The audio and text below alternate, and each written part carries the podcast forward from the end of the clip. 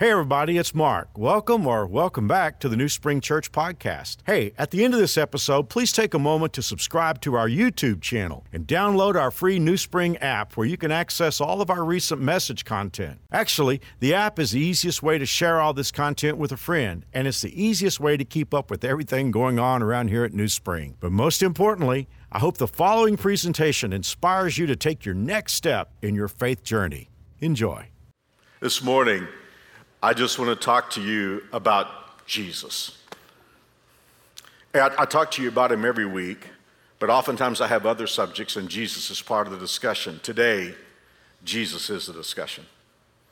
During a sermon year at New Spring, we talk about a lot of subjects from the Bible. For instance, the week after Easter, we begin a brand new series called Anger City Limits. It's on the subject of anger because there's so much anger in our world today, and I think you're going to benefit from it. But the weird thing about that is, is that you could be here as I know some are, and you're not sure yet that you are a Christ follower, you're still seeking and searching, and, and you may be here today and, and not be a God follower at all, but the person you're with is, and to support him or her, you're here. Wherever you are on the spectrum of following God in the anger series, you're going to benefit because it'll be helpful. It's wisdom from the Word of God.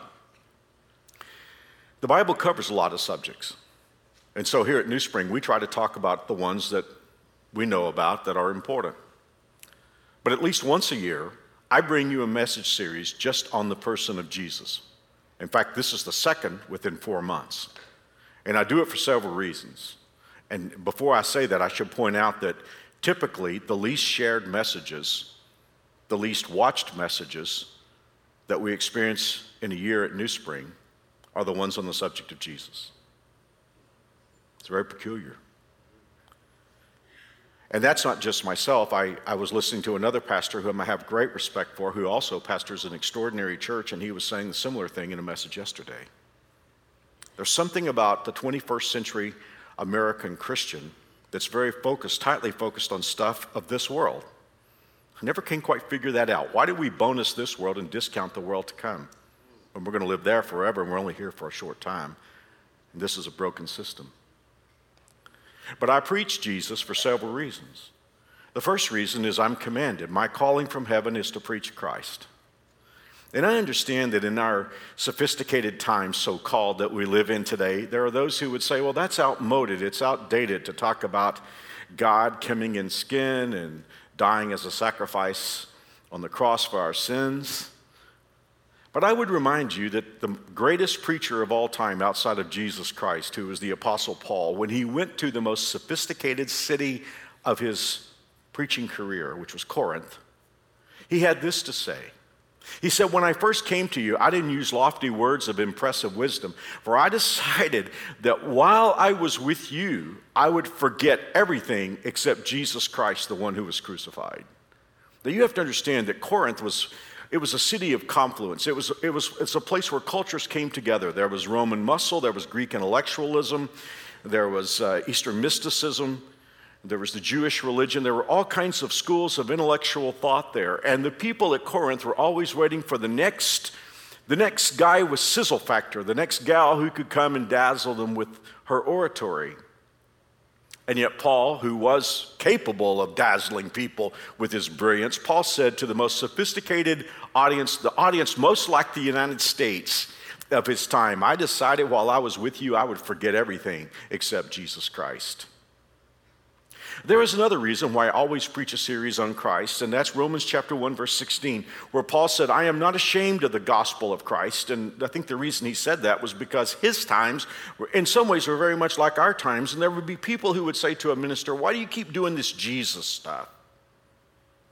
And Paul said, I am not ashamed of the gospel of Christ because it is the power of God that leads to salvation. And here's the thing if when you die, you're going to miss hell and go to heaven, it will be because the power of the gospel somehow got through to you. It won't be because I give you solutions for your anger or I give you solutions that will help your marriage or relationship. It will be somewhere in that message the Holy Spirit brought the gospel to you because only in the germ, only in the seed of the gospel can your soul be redeemed and you miss hell and make heaven. And I guess I've already hinted at the third reason And that is, you could walk out of here and get all kinds of help from the Word of God for all kinds of situations. I think this is one of the things that scares me the most as pastor of this great church. You could be here year after year, sermon after sermon, enjoy the services, and you can get help for this and get help for that because the Word of God has wisdom for all kinds of situations. But if somehow, tragically, in your time here, you got all of this help, this wisdom help for all of your issues, but you somehow miss Jesus, five seconds after you die, you would open your eyes in a place called hell that Jesus talks about, or Jesus talked about hell often. By the way, it is interesting to me that the person who talks most about hell is not some wild eyed prophet, but it is Jesus Christ, the Savior of the world. I mean, when you open Luke chapter 16 and you hear Jesus talk about hell, you know, a place where you can't get out, and where the guy that was there was just saying, I'm tormented in this flame, and could you just get Lazarus to dip the tip of his finger in water and touch my tongue because this is a bad place? Wouldn't it be tragic to listen to all kinds of messages and get all kinds of wisdom and hear great songs that we like to hear here and on the radio and somehow miss Jesus? But conversely, if you missed all of the advice for living, which would be a shame because you'd really screw up your life, but if you missed all the advice for living, but somewhere in the process you came to know Jesus Christ, like the thief on the cross, you might screw up this life, but you would open your eyes in heaven when you die. Jesus is just that big. He just makes that much difference.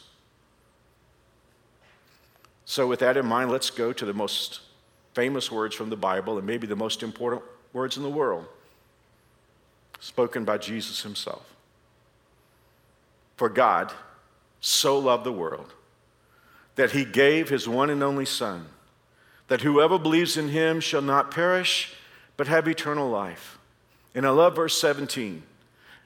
And, and here's the thing I know that in our postmodern 21st century America, not too many people feel too bad to go to heaven. But just in case there is a wise person who is here able to evaluate good and evil, and you're nervous about your condition because you recognize that you are a sinner, it is good to know verse 17, where the Bible says, God did not send his Son into the world to condemn the world, but to save the world through him.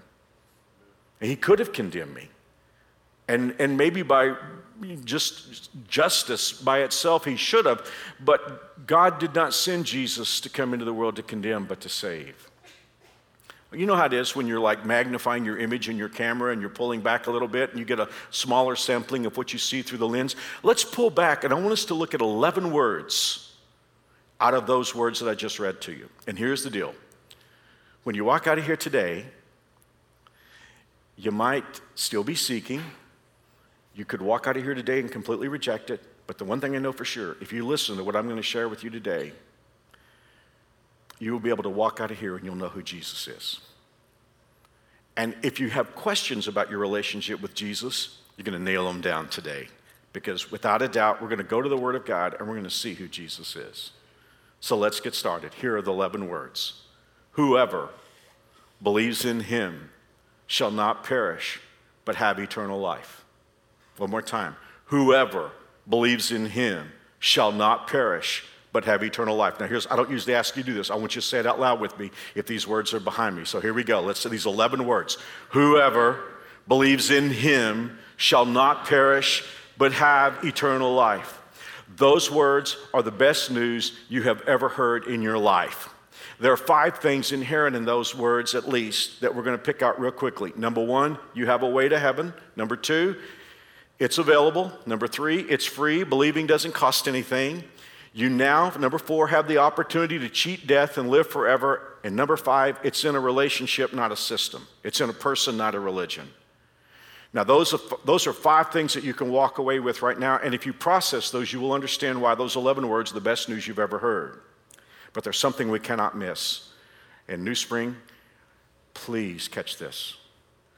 There is a point where that message could not get any wider. It is at the word whosoever because whosoever means anybody. It means no matter what you've done, no matter where you've been, no matter how you failed, whosoever means anybody. It doesn't matter what part of the world you come from. It doesn't matter what you do for a living, what your gender is, what your racial background is. It doesn't matter. None of that stuff matters at the cross. It may matter in this flawed, broken world, but it doesn't matter with God. It's, there is a place where this message does not get any wider. Whosoever, that is, every person in this auditorium, everybody in the North, everybody around our campus, everybody watching online, everybody watching on television, whosoever. There is a place where that message does not get any wider. But there is a point where it cannot get more narrow. In Him. Whosoever believes in Him. That verse doesn't say whosoever picks one of these five systems, it says whosoever believes in Him. Now, I've heard this preached many times. I've preached it countless times, but to tell the truth, most of the sermons that I hear on these 11 words are on the subject of believing. And I understand that. But I'm concerned that in our culture today, many people walk away from that message with a cosmically fatal view. It is the emphasis on the idea of faith, as though faith by itself is the power. I hear people say things today like, My faith is important to me, or My faith got me through. Now, spoken in the correct biblical context, those are fine statements. But what I am listening to as I parse out that message many times is somehow Jesus is getting sort of lost in that concept. There's like a de emphasis on the person of Jesus and this extraordinary emphasis on the idea of faith. And if we're not careful in our culture today, it can become sort of a Jesus less celebration of faith. Now, why is that popular? Because this broken, flawed world that's headed for the Antichrist, this broken, flawed world will have no problem with you as long as you speak of your faith in generic terms. You know, just the signs that we put in our house. I have some in my house, you know, faith is believing and, in my faith and, and I'm a spiritual person and all that kind of thing. As, as, long as, that's your, as long as that's what you believe in, this world will give you no issues. Satan will give you no issues. He has no problem with a generic Jesus less faith. But faith is only as important as the object of faith. You could say today, I'm being held up by sitting, but you're not being held up by sitting, you're, you're held up by your chair. Sitting is how you and your chair got together. Sitting is like faith. Your chair is the object of your faith. And so you could say, well, hey, I, I, I, was in the message today and sitting got me through the message. No, your chair held you up. And here's the thing it is okay to say, My faith got me through, as long as we're saying our faith in Jesus is what got me through, because it wasn't your faith that got you through the storm, as we saw last week. It was your Jesus who got you through. Faith was just how you and Him got together. So today, we're going to look at those 11 words. Whoever believes in him shall not perish, but have, have everlasting life. But as important as believing is right now, our emphasis is going to be on the one word that makes the rest of the statement make sense. Our emphasis today is on the word him. Whoever believes in him. Now, the first thing I want to do is I want to tackle a question that I've been asked many times throughout the years that I've been a pastor and preaching, a lot of people will say, Well, Mark, that statement, whoever believes in him, is so powerful. How can I know for sure if I believed correctly? How do I know, how do I know if what I've done in my relationship to who Jesus is, how do I know that that constitutes the biblical definition of faith? Some of you read the little book that I wrote that we give out to everybody who accepts Christ, My New Walk with God. And in that book, in that little book, I tackle that question. To believe in the biblical sense requires three things. Here's the first one. First of all, there has to be a message. You can't believe if there's no message. You can't believe, you know, in a fog. There must be something to believe. Number two, there is mental agreement. I hear the message, I agree with it. But then, thirdly, there must be a personal trust in that message. Let me give you an idea what I mean by the distinction between mentally agreeing and, and trusting. And you'd have to be a new springer a long time ago uh, to remember that for years I did not fly. I was afraid of flying. I'm, I do not like heights. You know, er, I remember I was speaking in Toronto, and they have this like great tower at the top. You know, it's like the space Needle uh, uh, in, in, Washington, and it's very similar. And I remember I was a guest speaker for a conference, and the pastor took me down there and he said, We're going to go up to the top of this tower. And he said, The bottom of it is plexiglass. He said, You get out there and you can just lie on the plexiglass. And I said, No, I can't. No, I can't. That's the fact. I said, I'll be down here in the coffee shop when you get back because you, you couldn't get me up into the St. Louis Arch with a gun. I'm serious. I, I am afraid of heights. Now, I've, ever since my early 30s, I've flown all over the world, but for many years I didn't fly. I used to quote the Bible verse Jesus said, Lo, I'm with you always. and now here's the weird thing.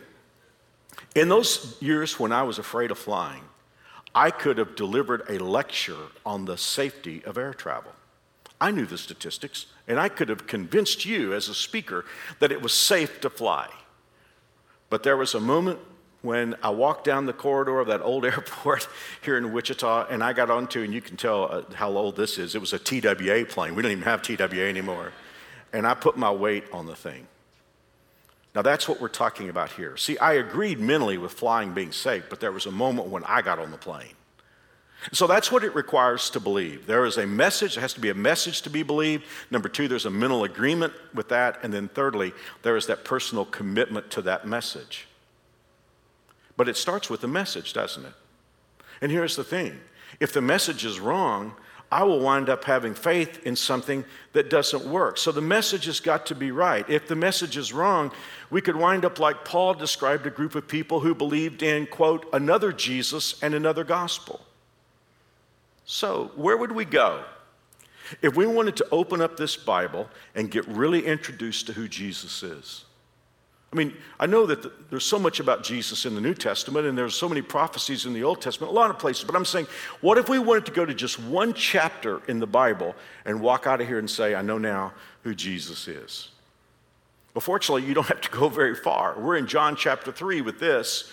And John presumes by the time he gets to that message, whoever believes in him will not perish but have everlasting life. He presumes you've already read chapter 1. So, what we're going to do today is we're going to back up from John chapter 3 and we're going to go to John chapter 1. Now, here's the thing we're going to look at six verses. I want you to hear them all in context, and then we'll go back and we'll take these apart, and then we'll be through this morning. John chapter 1, verse 1. In the beginning was the Word, and the Word was with God, and the Word was God. He was in the beginning with God. All things were made through him, and without him was not anything made that was made. In him was life, and the life was the light of men. The light shines in darkness, and I love this in 2021, and the darkness could not overcome it. Verse 14, and the Word became flesh and lived among us, and we have seen his glory as of the Son, only Son from the Father, full of grace and truth. Okay, we're going to look at those six verses, and we're going to know who Jesus is. I got to tackle something that some of you are snagging on right now. Mark, what does that mean? In the beginning was the Word and the Word was with God, and the Word was God? Well, the first thing I would point out is right after that, you have the personal pronoun he, reflecting back on that idea of word. But it goes deeper than that. So please don't let me lose you in these weeds, but they're, they're very, very important. In the Greek mind, the word for word was logos, but it meant so much more than our English word, word. In the Greek mind, logos was very significant. Let me see if I can explain. The Greeks were some of the most brilliant people in the history of the world. If you look at the science that was available to them and how far they took it, they make our generation pale by comparison with all of our love of what we do with technology. The Greeks were brilliant. The Greek scholars had great advances in mathematics and science. And the Greek philosophers and scientists were aware that there was extreme order in the cosmos. They recognized that order already existed. They did not, they did not ascribe that order to their pantheon of gods. They understood that whoever or whatever it was that brought that order to the cosmos, it had to be extraordinary. And missing a name for it, they called it the Logos. Heraclitus, who was perhaps one of the greatest of the Greek scientists and philosophers, he thought that the Logos was, listen to these, these words, the principle that controls the universe. He's like, I don't know what it is. There's some sort of principle out there that controls the universe. Can't give it a name. It's the Logos. Marcus Aurelius, who was perhaps one of the greatest of the Roman emperors, who was not only an emperor, but he was a brilliant philosopher and a brilliant thinker, In fact, there are quotes from Marcus Aurelius that we still use today. My, my personal favorite is a man is what he thinks about all day long. But Marcus Aurelius, and, and let me say this Heraclitus was like 500 years BC. Marcus Aurelius ruled in the second century AD. Marcus Aurelius said that the Logos was the life giving principle of the universe. Don't know what it is, can't give it a, don't, we're not going to describe it to one of our gods. There's some sort of force out there that is the controlling principle of the universe, Heraclitus said, Marcus Aurelius said, is the life giving principle of the universe.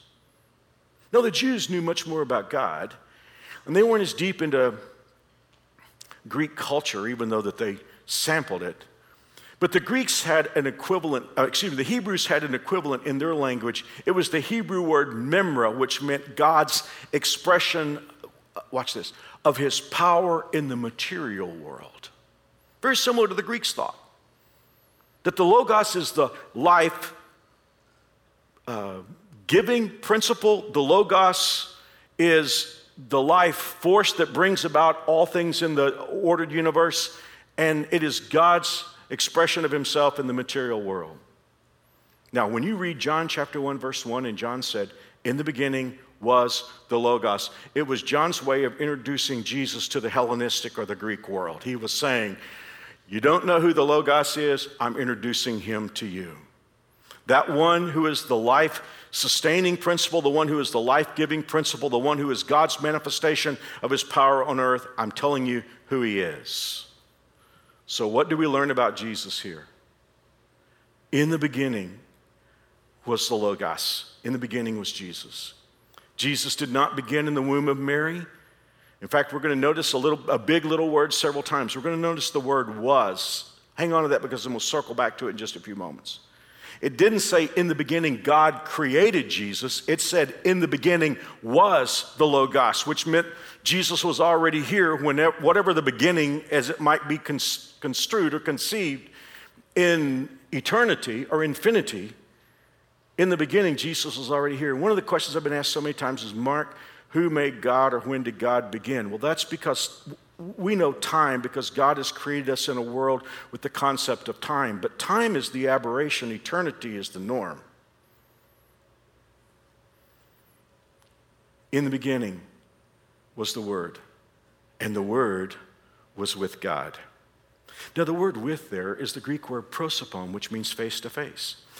In our democratic culture, we don't think too much about being eye to eye with people who are superiors. But in the Eastern world, you were never face to face with someone whom you were not equal with. So if a person was a king, nobody could be higher in the room than that king. So when the Bible says, in the beginning was the Word, the Logos, and the Word was with God, it means equal with God. When you think about the Trinity, it's not like God the Father up here, then Jesus down here, and then the Holy Spirit. In Philippians chapter 2, we have it spelled out for us. The Bible speaking of Jesus, who, existing in the form of God, did not consider equality with God as something to be used for his own advantage. Instead, he emptied himself, taking on the likeness of men. Jesus and God were equal. In the beginning was the Logos, and the Logos was prosopon. The Logos was face to face with God. And just in case we missed it, John says this, and the Word was God. And now in verse 2. He was in the beginning with God. All things were made through him, and without him was not anything made that was made. I mean, John is giving us brackets for the same concept. He's giving us the positive and the negative side of this. He said, Everything was made by him, and there wasn't anything made that wasn't made by him. Colossians chapter 1, which is one of my favorite chapters of the Bible, takes it so much further. The Bible says this about Jesus He is the image of the invisible God, the firstborn over all creation, because by Him everything was created. In heaven and in earth, the visible and the invisible, whether thrones or dominions or rulers or authorities, all things have been created through him and for him, and he's before all things and by him. For those of you who study molecular biology, you'll love this. All things hold together. Wow, that's massive. I mean, we think about Jesus creating all things, we sort of think about the material universe, but we're talking about the material and the non material. We're talking about things you can see and touch and smell and feel. And we're also talking about principles like gravity. And we're talking about the angels. There was nothing that was made in the universe that Jesus did not make. And now, verse 4 In him was life, and the life was the light of men. As President Obama said several years ago, this is over my pay grade. And it's hard for me to grasp this, but I just lay out for you what the Bible says. It seems like all the life giving is committed to Jesus. It comes to this, it, seems like uh, among the Trinity, this idea of life all goes back to Jesus. In him was life. And by the way, when Jesus was on the earth, he said these things. I mean, in John 14, verse 6, he said, I am the way, the truth, and the life, and nobody comes to the Father except by me. Jesus didn't say, I know where the way is, and I know the truth, and I know about how to give life. He said, I am the life. In John chapter 11, to Martha and Mary, the sisters who had just lost their brother, Jesus said, I am the resurrection and the life. He who believes in me will live even though he dies. Revelation chapter 1 is Jesus is meeting John on the island of Patmos. He said, I am the living one. I died, but look, I am alive forever and ever, and I hold the keys of hell and death. Now, verse 5. The light shines in the darkness, and the darkness cannot overcome it. Now, do you remember a few moments ago, I said there's a big little word, that word was, and then we're going to circle back around to it. It's time for us to do that now. Here's some more weeds. Please don't let me lose you, but they're really, really important, okay? So if I do lose you, just come back after I get back on a different topic. But, but for those of you who really want to know who Jesus is, this is really, really important. When the Bible uses the word was, in the beginning was the Word, and the Word was with God, and the Word was God. It's a very special word. It's the Greek word eimi, E I M I. Now, you should understand that the, that word eimi has a Hebrew equivalent that goes back to the Old Testament. When I was a kid, I, I would listen to my teachers in Sunday school talk about how that God called Moses to lead the people of Israel. And Moses didn't want to do the job, and he had all these kinds of excuses to tell God why he should have picked somebody else. And I remember that one of Moses' excuses was God, we can't say your name. We Hebrews cannot say your name. We don't know your name. And I'm going to go back to my people and I'm going to say that, hmm, has sent me, and I don't know your name. And they're going to say, who sent you? And I'm going to say, hmm. And so therefore I can't do the job. Now, God said the most peculiar thing. When I was a kid, I could not I couldn't understand this. God said to Moses, You go tell them, I am that I am has sent you. And I'm like, That doesn't make any sense. What does that mean? Well, if I'd understood the language better, I would have understood what it meant. The Hebrews had a word, Hayah, H A Y A H, which means the self existent one. Hey, you're not self existent. I know that's going to come as a surprise to a few people, but you don't keep yourself alive. You didn't make yourself alive. You don't keep your heart beating. You don't keep all the autonomic systems of your body running. You're not self existent. I'm not self existent. I am totally dependent upon God. What God said to Moses is, You go tell your people the one who is self existent, the one who doesn't need anybody, the one who didn't have to have anybody wake him up this morning, the one who won't have to uh, find out what he's going to do for the day. Go back and tell your people the self existent one has sent you. Now, Jesus came along in the New Testament, he used the Greek equivalent of that word. Every time he said, I am, it had that word in I am the bread of life. I am the way, the truth, the life. I am the door. I am the water of life. I am the resurrection of life. Every time he did it, he used that self existent word. So every time we look up to this point in the Gospel of John, chapter 1, where Jesus is presented as he was this, it's always the fact he was self existent and he was already what he was and nothing could change it. Now, the reason why I bring that up right now is the verb, hold on, is about to change. Because now we're going to hear about Jesus being something and the verb eimi is not going to be used. Verse 14, and the word became flesh and lived among us. For the very first time, Jesus was something that he wasn't before. God became skin. Mary Alice and I were reading it this morning in our morning reading. God came to a woman named Mary and said, Mary, I know you've never been with a man, but you're going to have a baby. And this baby is of God, God and human at the same time. The Word became flesh. Now, why? That is a peculiar story. And I have friends who would say, Mark, I would be interested from your religion from a sort of Platonic viewpoint. In other words, there's a lot of wisdom, as I talked about at the beginning of the message, in your sermon. But this whole idea of the virgin birth, I mean, first of all, nobody's ever been born of a virgin before, and like, duh, that's the idea. Uh, it doesn't make any sense. Why, though? Why? Where's the wisdom in there? In Hebrews chapter 2, verse 14, you have this these statements about Jesus. In other words, he had to be this so that he could be this, so that he could be this. They're sort of tiled on each other. Now listen to Hebrews 2, verse 14. Because God's children are human beings made of flesh and blood, the Son also became flesh and blood.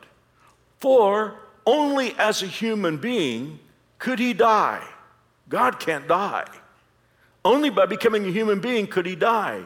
And only by dying could he break the power of the devil who held the power of death. Only in this way could he set free all who have lived their lives as slaves to fear of dying. That is why the Logos became something that he wasn't before. He became human. So that's who Jesus is. In the few minutes that I have in the rest of this message, someone could say, Mark, practically, what does that mean to you?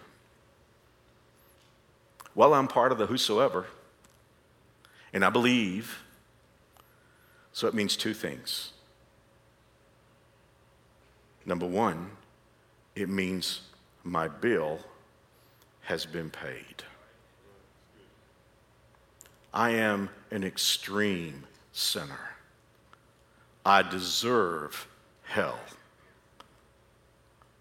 but I won't go.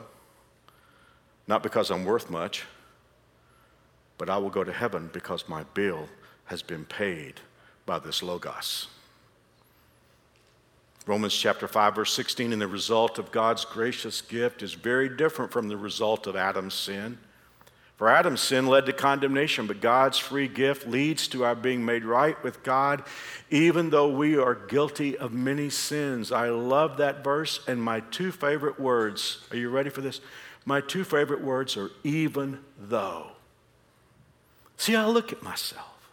You see me, you see the person on stage, but see, I know myself, and I know what I've thought through the years, and I know everything about me, just like you know everything about you. And here's the thing, as I said a few weeks ago any honest person knowing everything about you, you have to feel like the last person in the world that God would love, if you're honest. I look at me and I know I'm a sinner and I know I should go to hell, but the Bible says, even though, even though I should go to hell, even though I should go to hell, I won't go to hell. In Romans chapter 5, verse 20, the Bible gives us this a few verses later. But where sin increased and abounded, God's grace has surpassed it and increased the more and superabounded. For every person here who's troubled about your past, and Satan will come along and he will remind you of what you've done. And by the way, as someone said, when Satan reminds you of your past, remind him of his future. And Satan will come along and he'll say, You've done this and you've done that. And you say, It's true, Satan. But even though I've done that, I know that the grace of God is greater than my sin. That when my sin abounds, grace superabounds. And even though I'm guilty of many sins, my debt has been paid by this awesome God man. You guys are so kind to me as your pastor. This experience happens to me quite frequently. I'll be at a restaurant with Mary Alice. I mean, Every once in a while, Mary Alice will say, Mark, I just want to sit down across the table with you and have all your attention. So we'll go to a restaurant and have a nice meal. And at the end of the meal, you know, we're kind of waiting for the server to come. And I put my wallet on the table to kind of indicate that we're about ready to go. And the server will come over to our table and she'll say, there, There's someone here today who's paid for this meal for you and your wife, left a tip. They just want to do something for you. Now, a couple things. Number one is I'm always grateful, but it also makes me think about my salvation every time it happens. And one of the things is I rarely ever get to see that person because most of the time they want to remain anonymous, just, just someone here. I get the message from the server. Do you understand that's who I am today? I'm not very important. I just happen to have an assignment. I'm the server coming by your table. And my joy is to tell you that someone loves you very much and your bill has been paid. And when that happens, two things I'm free to go, and there's no more charge. And I just came by your table today to tell you that your bill has been paid, and you're free to go, and there's no more charge. Now, there's one major difference. When I'm sitting at the restaurant, I have the money in my pocket to pay for the meal Mary and I just ate. But when I came face to face with Jesus, I didn't have anything to pay with. The Logos came, took on skin, ran the table, lived a perfect life, laid that perfect life on a Roman cross, and the blood that came out of his body was a currency that God had respect in heaven to, and my bill's been paid. Number two, it means when the judgment comes, I have a representative. When I stand before God, I have an attorney. Can I ask you a question?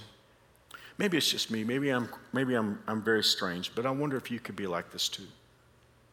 It is strange to me how that sometimes I'll wake up at three o'clock in the morning and the deepest thought will come to me. You know, in America, we're so busy, we can sort of suppress these deep, deep, deep existential thoughts. But to me, somehow, when I wake up in the middle of the night, I'll have a thought like this How is a flawed person like me going to be able to stand mano a mano before a holy God? See, the thing about every once in a while, some smart aleck has said to me through the years, well, when I stand before God, I'll, you won't tell God anything. Read, eh, read, read Isaiah 6. You're in the presence of that throne of God that Ezekiel describes. How is somebody as flawed and quirky and broken as Mark Hoover with all the wrong decisions I've made? How am I going to stand before God when God holds me accountable? See, when we get held accountable down here on the earth, we're, we're being held accountable by other sinners, other human beings. But how will we stand before God? one of the greatest human beings who ever lived. Of, he lived one of the most exemplary lives. I mean, the Bible even talks about him living such a life that perhaps his life could stave off judgment of a nation. I mean, this is extraordinary. God's name was Job. And in the midst of his trouble, thinking he was going to face God very soon, he said, If only there were a mediator between us, someone who could bring us together, I would no longer live in terror of his punishment. Then I could speak to him without fear, but I cannot do that in my own strength.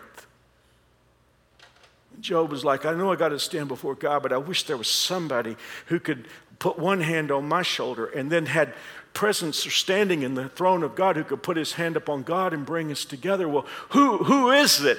Who is it who is human like you and me who could reach out with one hand and put his hand on our shoulder? But he's also God, so he could reach out and take hold of God and bring us together. In, in Hebrews chapter 9, verse 24, the Bible says it's Christ entered heaven itself now, and I love this, these words, to appear for us in God's presence. Now, we have a number of you who are attorneys here, especially those of you who are trial lawyers.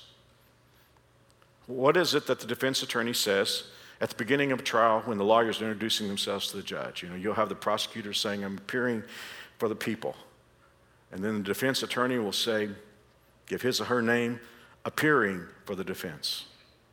It's interesting that God uses that word. Look at that again, Hebrews 9:24. For Christ entered heaven itself now to appear for us in God's presence. When I stand in the presence of God, Jesus Christ will say, Jesus Christ here for the defense.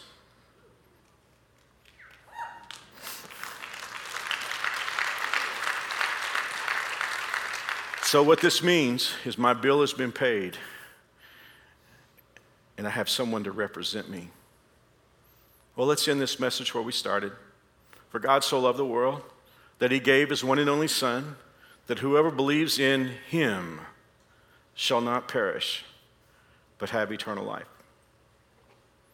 And somebody could say, and will say, Mark, I don't agree. I have another system.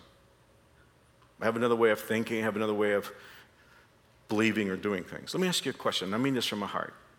How do you know that your system has currency in heaven. It may have currency at the university, it may have currency online, it may have currency on social media, it may have currency in your church. How do you know your system has currency in heaven? See, this is the thing I love about this. I, I know Jesus has got standing and currency in heaven. I don't like to say negative things, but I owe it to you to tell the truth. The truth is, anyone without Jesus will stand in heaven with an unpaid debt and no one to represent him. I plead with you, with everything that I have, to say from your heart, I believe in Jesus. I can't preach a message like this without giving you an opportunity to make a decision. I'm going to talk to a lot of different people because for some, you've never really heard this message before. It's a brand new message. And, and you may say, Mark, I need to go home and think about this for a little while. Totally get that, totally understand. We love seekers and searchers here at New Spring. It's a place where it's okay, it's safe to be honest. You could be here today and you, you've been in church a lot of years, and it's strange. You've heard a lot of teaching all around this, but for today, it's like it all fell, fell together. That's the Holy Spirit making it plain to you. And you're like, Mark, I've, I've been all around this thing with Jesus, but today I get it. I get, I know who he is, and I want to believe in him. And, and here's the strange thing you may have already accepted Christ as your Savior, but today you're going to nail it down you're going to be certain because it's so clear. But whoever you are, I know this. The Word of God says, Whoever calls on the name of the Lord will be saved. Now, here's the question I get asked about that. People say, Well, Mark, how, it, it seems so small just to call on the name of the Lord. You don't understand. The smallness is not the, the, issue of smallness does not exist there because you see that Lord at the end of that statement is just so ma- he's so massive. I mean, the, the reason why when you call on the Lord you are saved is not because of what you did by calling, it's who hears your call. And so I'm going to lead you in a prayer, and these aren't magic words, but you have a chance to pray this. If you pray it from your heart, there is a the Logos is on the other side, and he is listening. Let's pray. Dear God, I know I'm a sinner, but I believe you love me very much. You sent Jesus to take on humanity to pay for my sin. I believe he died for me. I believe he arose from the grave.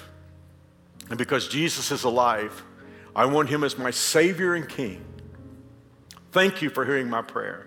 In Jesus' name, amen. Please, please stay where you are for right now just for another couple, maybe a minute or so. If you, two minutes. Uh, if you just pray with me, I have a gift I want to give you. It's, there's a Bible, just like I preached, and there's the book I talked about, My New Walk with God. This is free of charge, won't cost you anything. I think there's a journal and some other cool stuff in this. If you're on campus, all you have to do right now is take out your phone and text PRAYED, the word P R A Y E D to 97,000. You can go to any info center and they'll have this ready for you. If you don't want to do that, you can just say, I pray with Mark. And they'll, they won't hassle you, bother you, ask for your routing number, anything. They just want to give this to you, okay? So, so please come and get that. Okay, please stay still for just a second. When you walk out of here, New Springers, all of our guest services people are going to have these five mini invites. Now, here's what I want to do right now. I want, to, I want to pray for the people you're going to give the mini invites to so that when you give somebody a mini invite, you'll know they've already been prayed for, right? You ready? Here we go. Dear Father, as I hold these invites in my hand, in the name of Jesus, in the name of the Logos, I ask you to touch and open the hearts of those who will receive these invitations. I pray that they will be able to either be here online or personally so that they can hear the good news of Jesus' resurrection. In Jesus' name I pray. Amen. Thank you. God bless. We'll see you next weekend. Once again, thanks for listening. If you live in Wichita, the surrounding area, we'd love for you to engage with us in one of our weekend services. For directions, service times, and information about our incredible kids and student environments, visit us at newspring.org. One more time, newspring.org.